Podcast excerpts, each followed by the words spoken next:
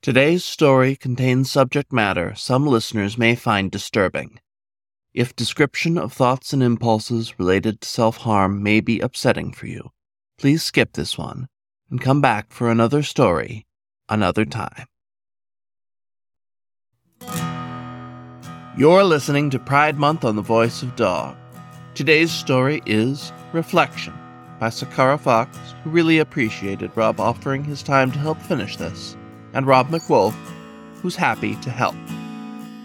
You can find stories from both of them in the award winning anthology When the World Was Young, a prehistoric anthology by the Furry Historical Fiction Society, and you can find more on Fur Affinity or SoFurry read by Dirt Coyote, lately of Twitter.com.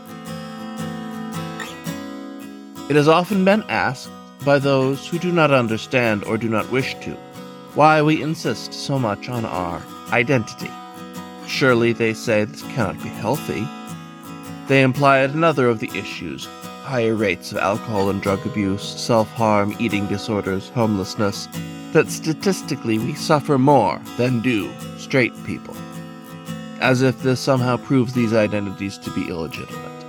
But honest eyes will see all these things happen not because our identities are false, but because they are true. These are things done to us by a society that does not wish to see such identities.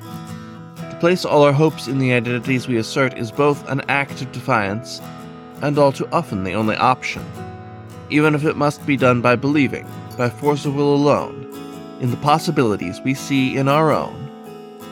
Reflections by SakaraFox and Rob MacWolf.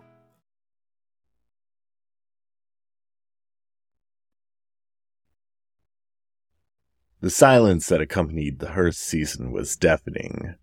The once comforting hum of the forest, the warble of grouse, the buzz of insects, and even the rustling of the leaves was replaced by an eerie nothingness like the endless snowfall had smothered all that lived in the world. There was only an empty forest now, dead even, all except a lone white wolf who shuffled along a frozen stream. If someone had found him, they might have mistaken Kiuru for a phantom. His face was gaunt from starvation, his whole body shivering violently as the ragged leather tunic and leggings offered little respite. Kiuru counted himself lucky to have grabbed a pair of beaver skin boots before he had fled, but even the seams on them had split and let icy water soak his bruised footpaws. Kiuru's head was bowed as he walked, eyes fixed on the ice ahead of him. It was so thick he could see small perch frozen within, beyond the reach of his rudimentary tools. The mere sight of them made him yearn for a hot meal his stomach growling and drool dripping from his muzzle.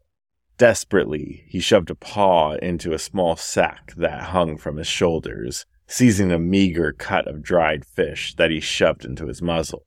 It tasted moldy as he chewed loudly, and yet so good at the same time. Even in spite of their cruelty, his tribe had never starved him. It was maddening. As he swallowed, Kiuru stopped for a moment and turned his face towards the gray sky above. He opened his mouth to offer thanks to the spirits, but hesitated.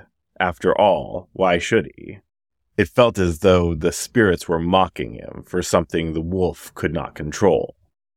Perhaps he was naive to think the bear mother, Arikaru, would be any more sympathetic than her people, his people, though they never treated him as such. Standing there in the snow, Kiuru's mind began to wander as he watched his breath rise as a fine mist. His thoughts were the only company he had now. And if the wolf were honest, he wished they would be silent too.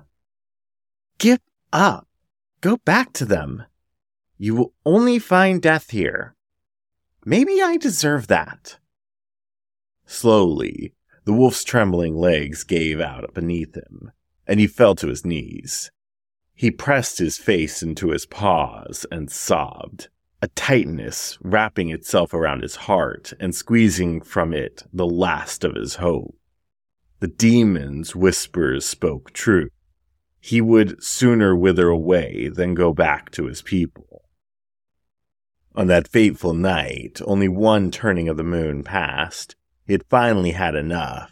The shouting, the insults, the beatings, so many memories burning his delirious mind like his face had been shoved into a roaring fire.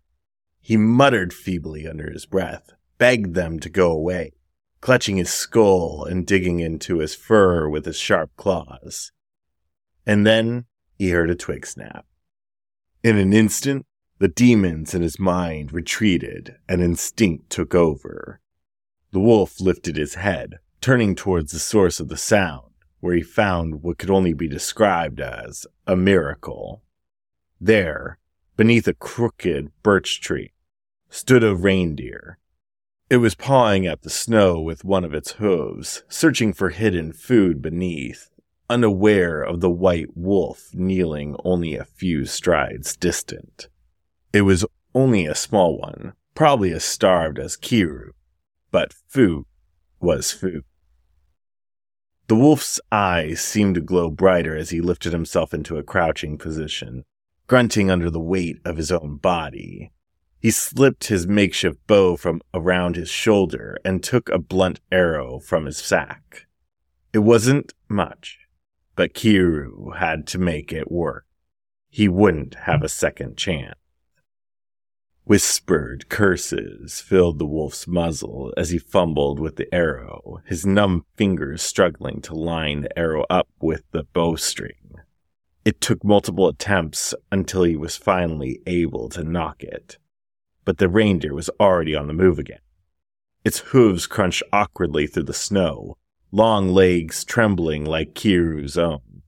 It had left the shelter of the trees that lined the stream and begun to move towards him, still oblivious to the hunter's presence. As it approached, Kiuru sank lower and lower until the base of the bow tapped the ice beneath him. Another curse escaped his muzzle in a puff of mist, his heart pounding like a ritual drum.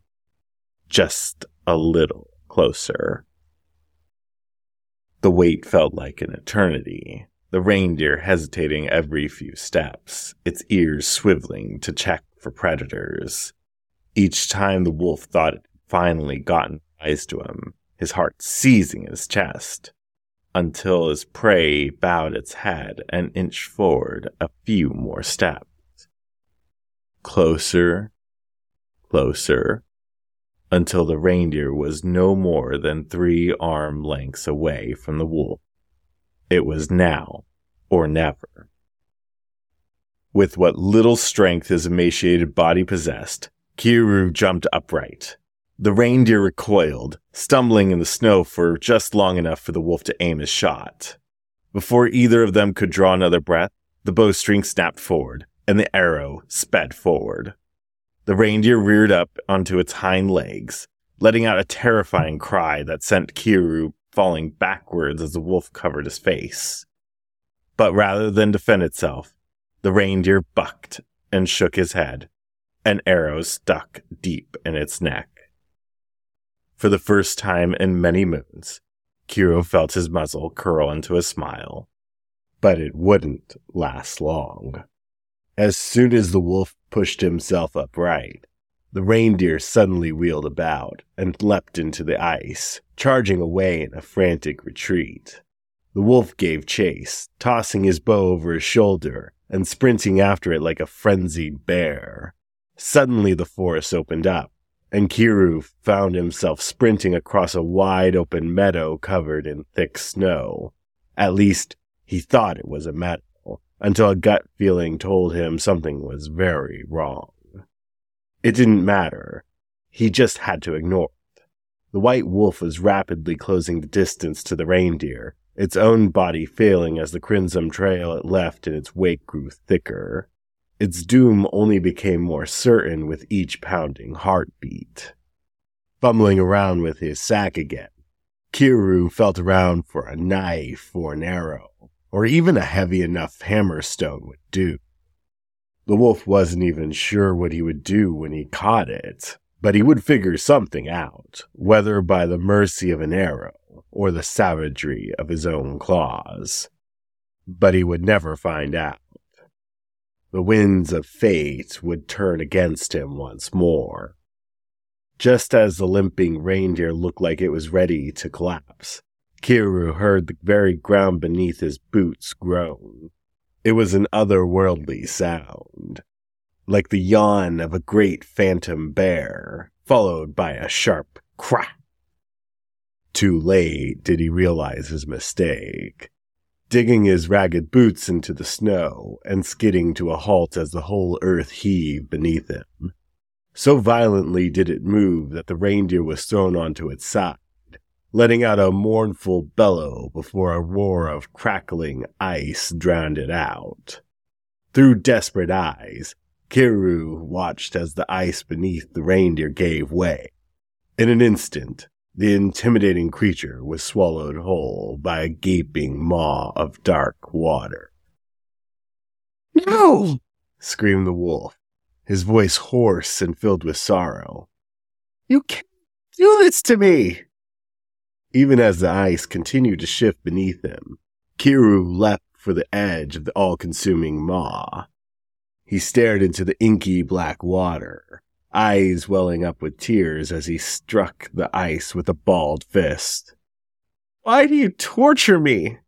Haven't I been through enough? His words echoed through the empty clearing, finding no willing ears to listen. The spirits, the very forest itself, had forsaken it. No, they took pleasure in his suffering. Curse you, river spirits! Curse you, Arikaru!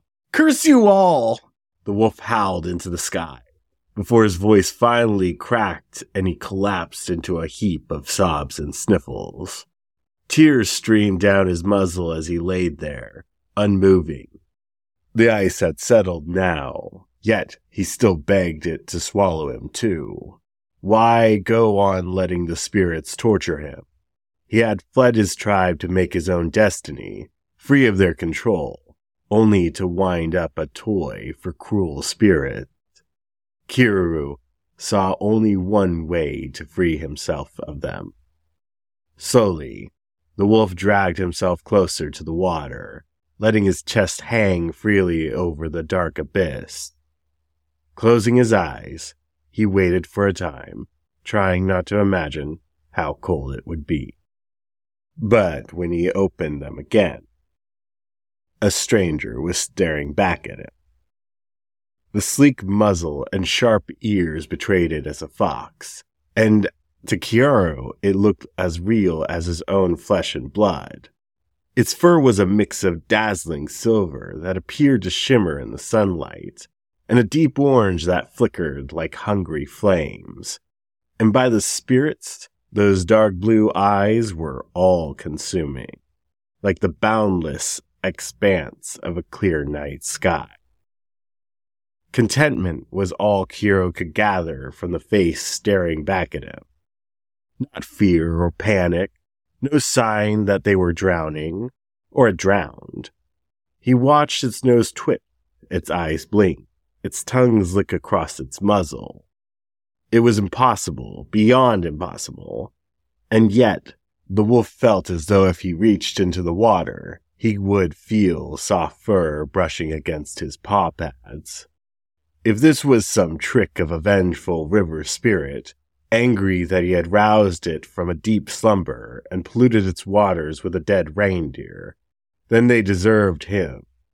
Such a mastery of illusion.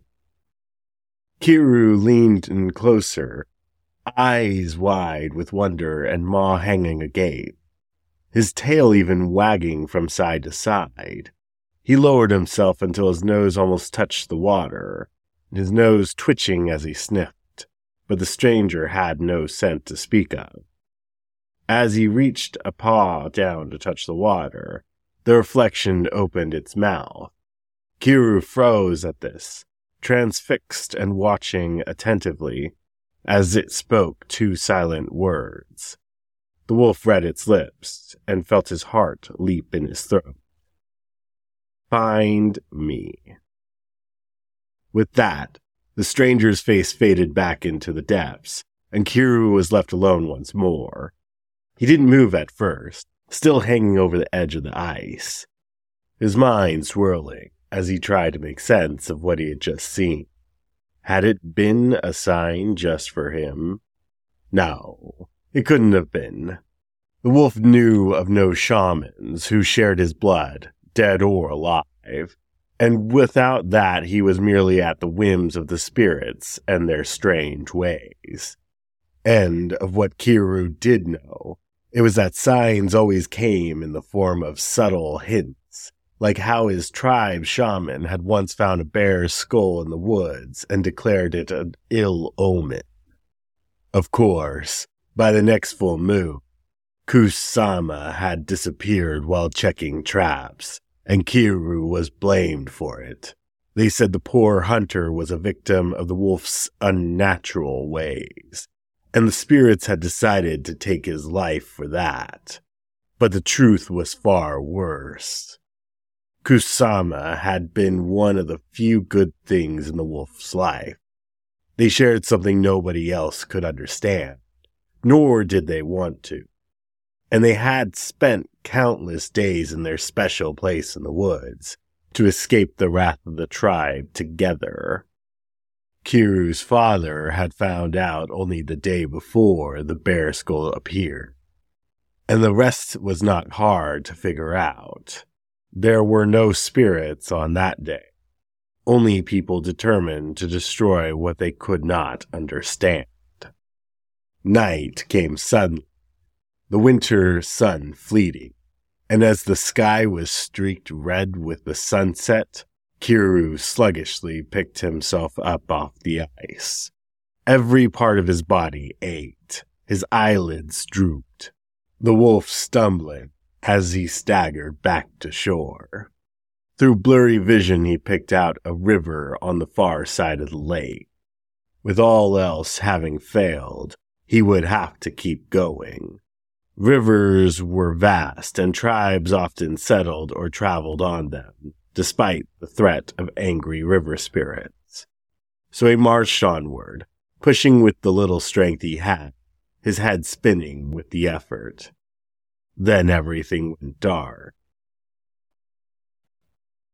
Kiuru stared at the thin length of twine trailing over the edge of the ice and into the dark water. He couldn't entirely remember how he stumbled into the abandoned fishing camp, but he'd woken up to find the wind less bitter and the snow falling more softly. He should have been disturbed that nobody had scavenged the collapsed lean to under the willow roots, or come back to recover the scraps of twine, or the bone hooks. Surely their presence here spoke of disaster, or the presence of wicked spirits, or both. But the white wolf was too tired, too hungry, and too cold to care. And he'd begun to wonder about wicked spirits. The fishing was not good, at least not in this season. Reasons enough to abandon this camp, perhaps. He was only able to catch a skinny perch or two a day. The one day he landed a sunfish had felt like a feast. It was better than nothing, Kiuru had told himself, and it kept him near the river. He'd always been taught, all the young of his tribe had always been taught, that river spirits were malicious, hungry, always out to trick the unwary, lure you, drown you to the bottom, and keep your ghosts there forever in their cold, cold arms. Everyone knew that but he couldn't forget what he'd seen on the face of the silver fox, in the reflection of the waters that had taken the elk. It hadn't looked like malice.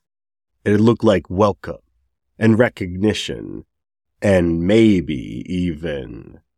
Of course it hadn't looked like malice, you fool, Kiuru snapped at himself. It's trying to trick you. The voice in his head sounded like his father, the same voice that snarled at him when he'd caught him looking too long at Kusama, or stealing glances between the knees of the older males in the sauna, that told him lurid tales of the loathsome unmanliness of tribes like the Lentavoi to the southwest somewhere, where it was said men would lay with men and drive women away into the woods if they dared give birth to a daughter. That had roared louder and angrier than any other in the tribe when they finally drove him out. He felt the line twitch in his paws. He pulled before he even looked down, but he felt no fish on the line. Instead, reflected in the dark water, the other end of his line in its iridescent paw was the fox again. If fox it was, smiling at him, eyes narrowed with concealed laughter, head tilted, almost playful, as if inviting him to come share something? It was naked this time. Kiuru caught no fish that day. He slept hungry, and his dreams were filled with the fox in the watery reflection, fur fish scale silver, and ember orange, always just barely out of reach. The next three times the sun rose for their three hour walk along the edge of the south horizon, they found Kiuru already crouching over the hole in the ice. Every time, as soon as it was light enough to see, the white wolf saw the silver fox smiling back at him from the reflection. Sometimes it, or rather he, Kiuru felt sure, spoke. And Kiuru could read on his lips the repetition of the command, Find me. Sometimes when he spoke, Kiuru couldn't begin to guess what he was saying, or perhaps singing Sometimes the reflection sat on the edge of the ice and dangled his feet down, or up maybe, into the water. And where those paws went when they disappeared from the image, the wolf couldn't guess. Sometimes the reflection met his eyes, when he was sure Kiuru was watching, would smile and begin to touch himself. A caress on the cheek, a stroke down the chest, even a paw under the loincloth. Nothing more than that, nothing beyond teasing, never any satisfaction. Kiuru's dreams, more and more each night, wondered how it would feel to be touched by those paws, how that silvery fur would feel and smell. When he drank from the river, he imagined that it tasted like the kisses he'd never gotten a chance to have. The fish were more scarce each day. On the third day, there was not even a bite. Kiuru was so busy watching the fox in the river that he barely noticed. On the fourth day, the reindeer was back. It was standing on the ice, directly across the hole he'd been fishing from. No tracks in the snow led from the far bank to where it now stared at the wolf. And Kiuru couldn't doubt it was the same deer. The haft of his arrow, the fletch snapped, was still buried in the side of its neck exactly where he'd shot it, though now it seemed to feel no pain. Kiuru was so stunned that the deer had time to calmly wander away, up to the top of the far bank and then look back at him before the wolf remembered to grip his makeshift spear, scavenged from whatever unknown fishers had left this camp, and to give chase. He didn't notice the reflection, laughing as he passed by the hole in the ice. The lands on the far side of the river, through which the deer led him, had been strange in ways Kiuru couldn't have explained. Directions hadn't seemed to be themselves. He would followed away from the river, pushing through mounds of snow atop reeds or bushes which gave way when he tried to put weight on them, only to find himself, without turning or straying, back on the bank, looking down at the hole in the ice he'd been huddled over for three days of starvation and cold. Each time the deer was gazing at him, mockingly, from deeper in the woods. Kiuru lost track of how long he'd been pursuing it, and of how many times it had led him away from, then back to the river. But it was long enough that the sun began to set. Once it was down, Kiuru realized he was lost. He couldn't find neither the deer nor the river.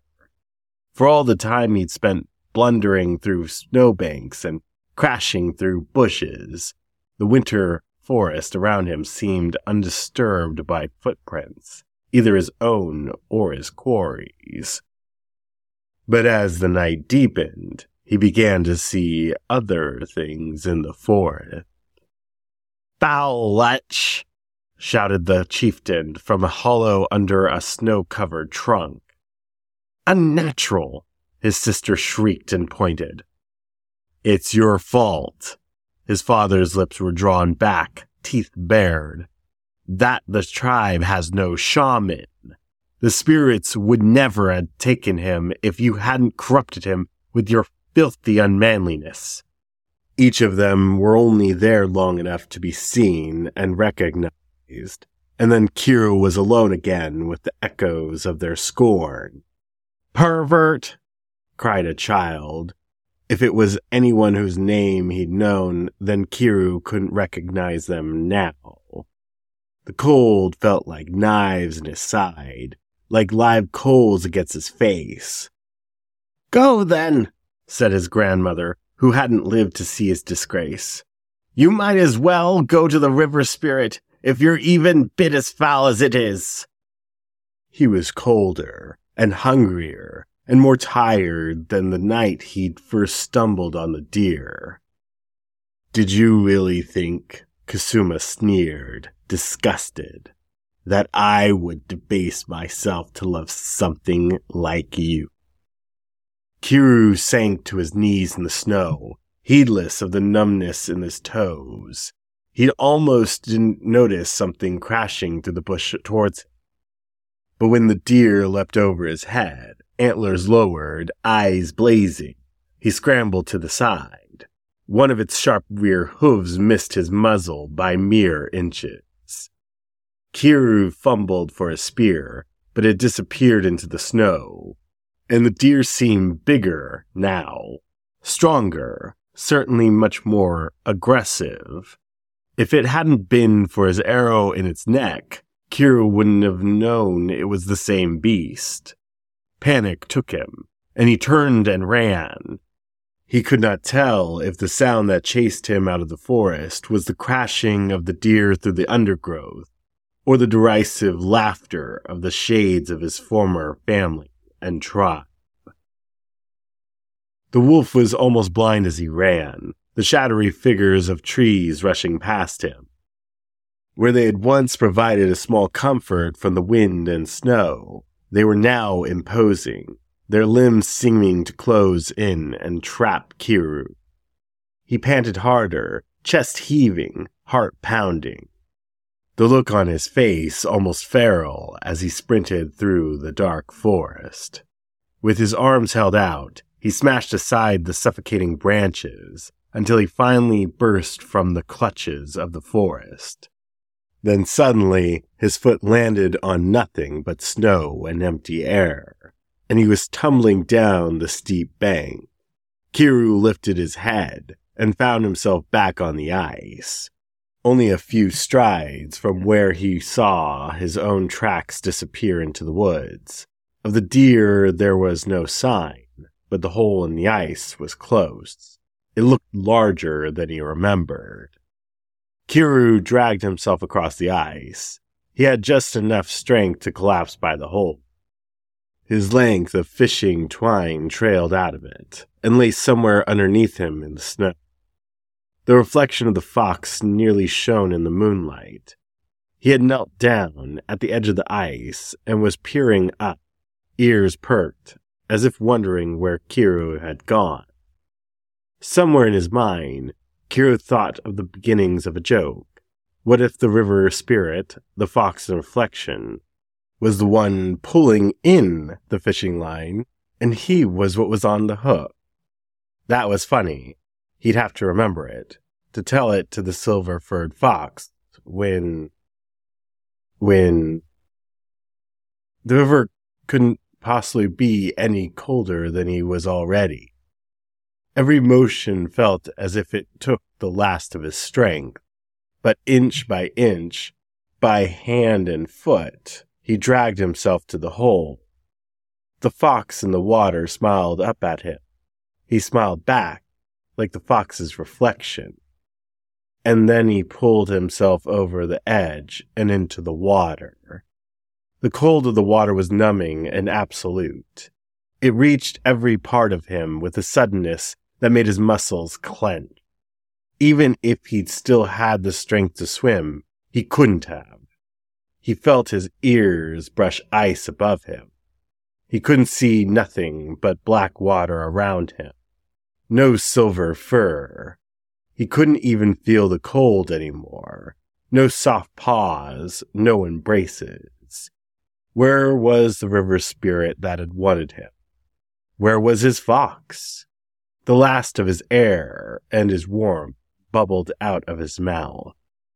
He dimply heard a sound, as if from far off, as if something had broken the water surface. Just before unconsciousness took him, he felt something grab him by the scruff of his neck. The warmth that woke him was enough of a shock that it was painful. felt like needles in his toes. You're alive after all, said someone from very close. Kiuru realized he was lying back against his head against their chest, their arms around him. The wolf looked up. There was no shimmering silver in the fur, only plain white no unearthly night sky depth of the blue of the eyes that met his. But there was no doubt this was the face he'd come to know in all the reflections, in his dreams. I thought I'd got to you too late, the fox said. I only looked up just in time to see you fall in. It's. It was difficult to talk, but Kiuru forced his muzzle to move. It's you. The fox shushed him and laid his chin atop Kiuru's head. Just rest now, at least till you're warm again. Then we'll see if you can manage to eat something. Above him, the wolf could see the roof of a tightly knit sealskin tent. He recognized some of the clothes hanging to dry on the tent pole as his own. And as his sense of smell began to return, it told him of a raging fire, of broth simmering on it, and that the fox, in whose arms he lay, seemed to be very happy to have found him alive. I'm Tulipal, by the way, the fox said. His body felt like hot stone taken directly from the fire pit, though the air in the tent was warmer. Of course, he must have gone into the river too, to drag the wolf out. How on earth did you wind up all the way out here by yourself? You were barely addressed. No tools or weapons? By the ancestors, it's no wonder you look almost starved. Kiuru's ears flattened. He would need to think of a lie. If this fox found out what he was, it would have been a shame, Tulipal continued to let the river spirit take a wolf as handsome as you.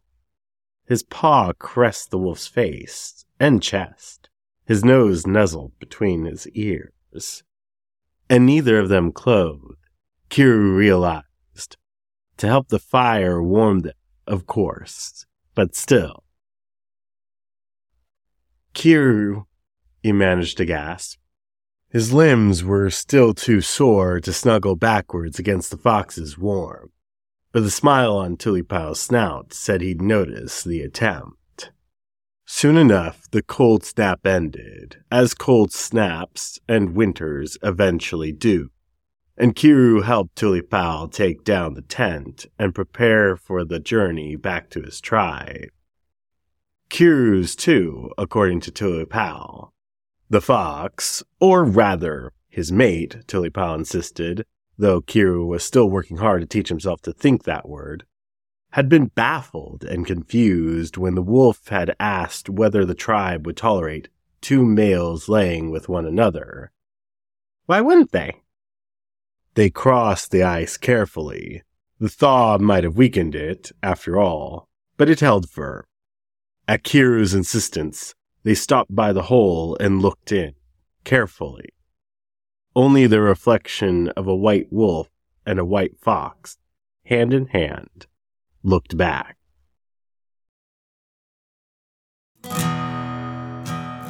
This was Reflections by SakaraFox and Rob MacWolf. Read for you by Dirt Coyote, lately of Twitter.com. You can find more stories on the web at thevoice.dog, or find the show wherever you get your podcasts. Happy Pride, and thank you for listening to the voice of dog.